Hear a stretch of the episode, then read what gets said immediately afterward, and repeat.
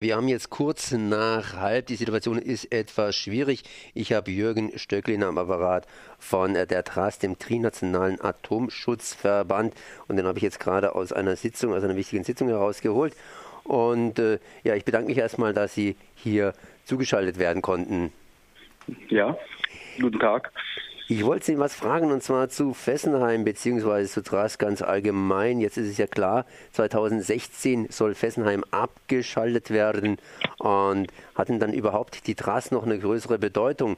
Ich meine, wenn jetzt hier praktisch einer der Hauptgründe für die Tras hier vorbei ist. Also es ist natürlich klar, es ist das erste Mal, dass ein französischer Präsident die Stilllegung von Fessenheim ankündigt. Und das zeigt, dass unser Einsatz äh, Wirkung hat. Also die jahrzehntelange Arbeit äh, hat, hat, also trägt quasi Früchte.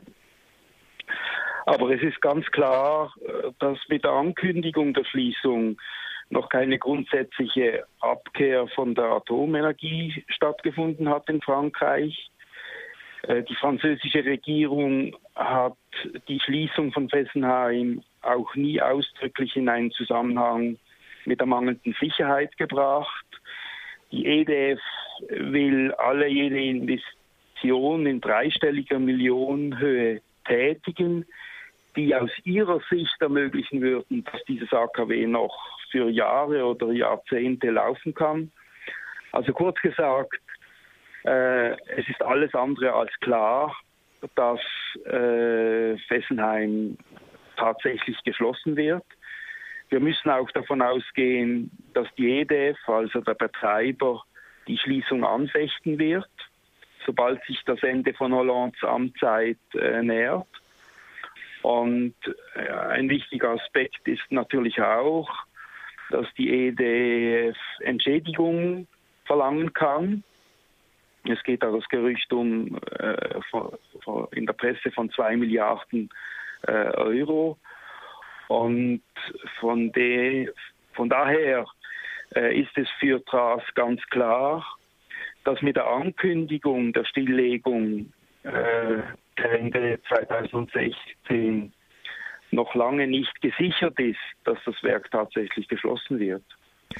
Und für uns ist die Aufgabe weiterhin äh, da, dass wir von der großen Gefährdung warnen müssen, die von diesem AKW ausgeht.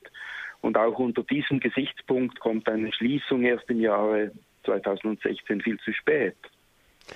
Das heißt, äh, man muss weiterhin aufpassen. Es gibt natürlich jetzt hier jede Menge Fragen, die ich zu stellen hätte im Grunde genommen. Die Verbindung ist jetzt auch ein bisschen schlecht.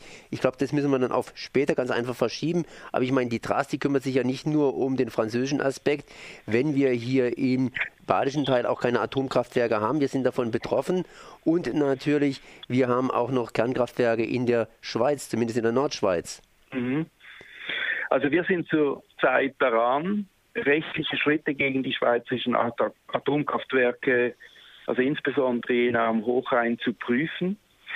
Man muss sehen, dass nachdem es in der Schweiz jetzt nach Fukushima klar ist, dass es nicht mehr zu Volksabstimmungen über neue Atomkraftwerke kommen wird, äh, ist für uns der Zeitpunkt äh, gegeben, um in der Schweiz äh, gegen die bestehenden Atomkraftwerke vorzugehen und auch gegen die Pflichtverletzungen der Aufsichtsbehörden.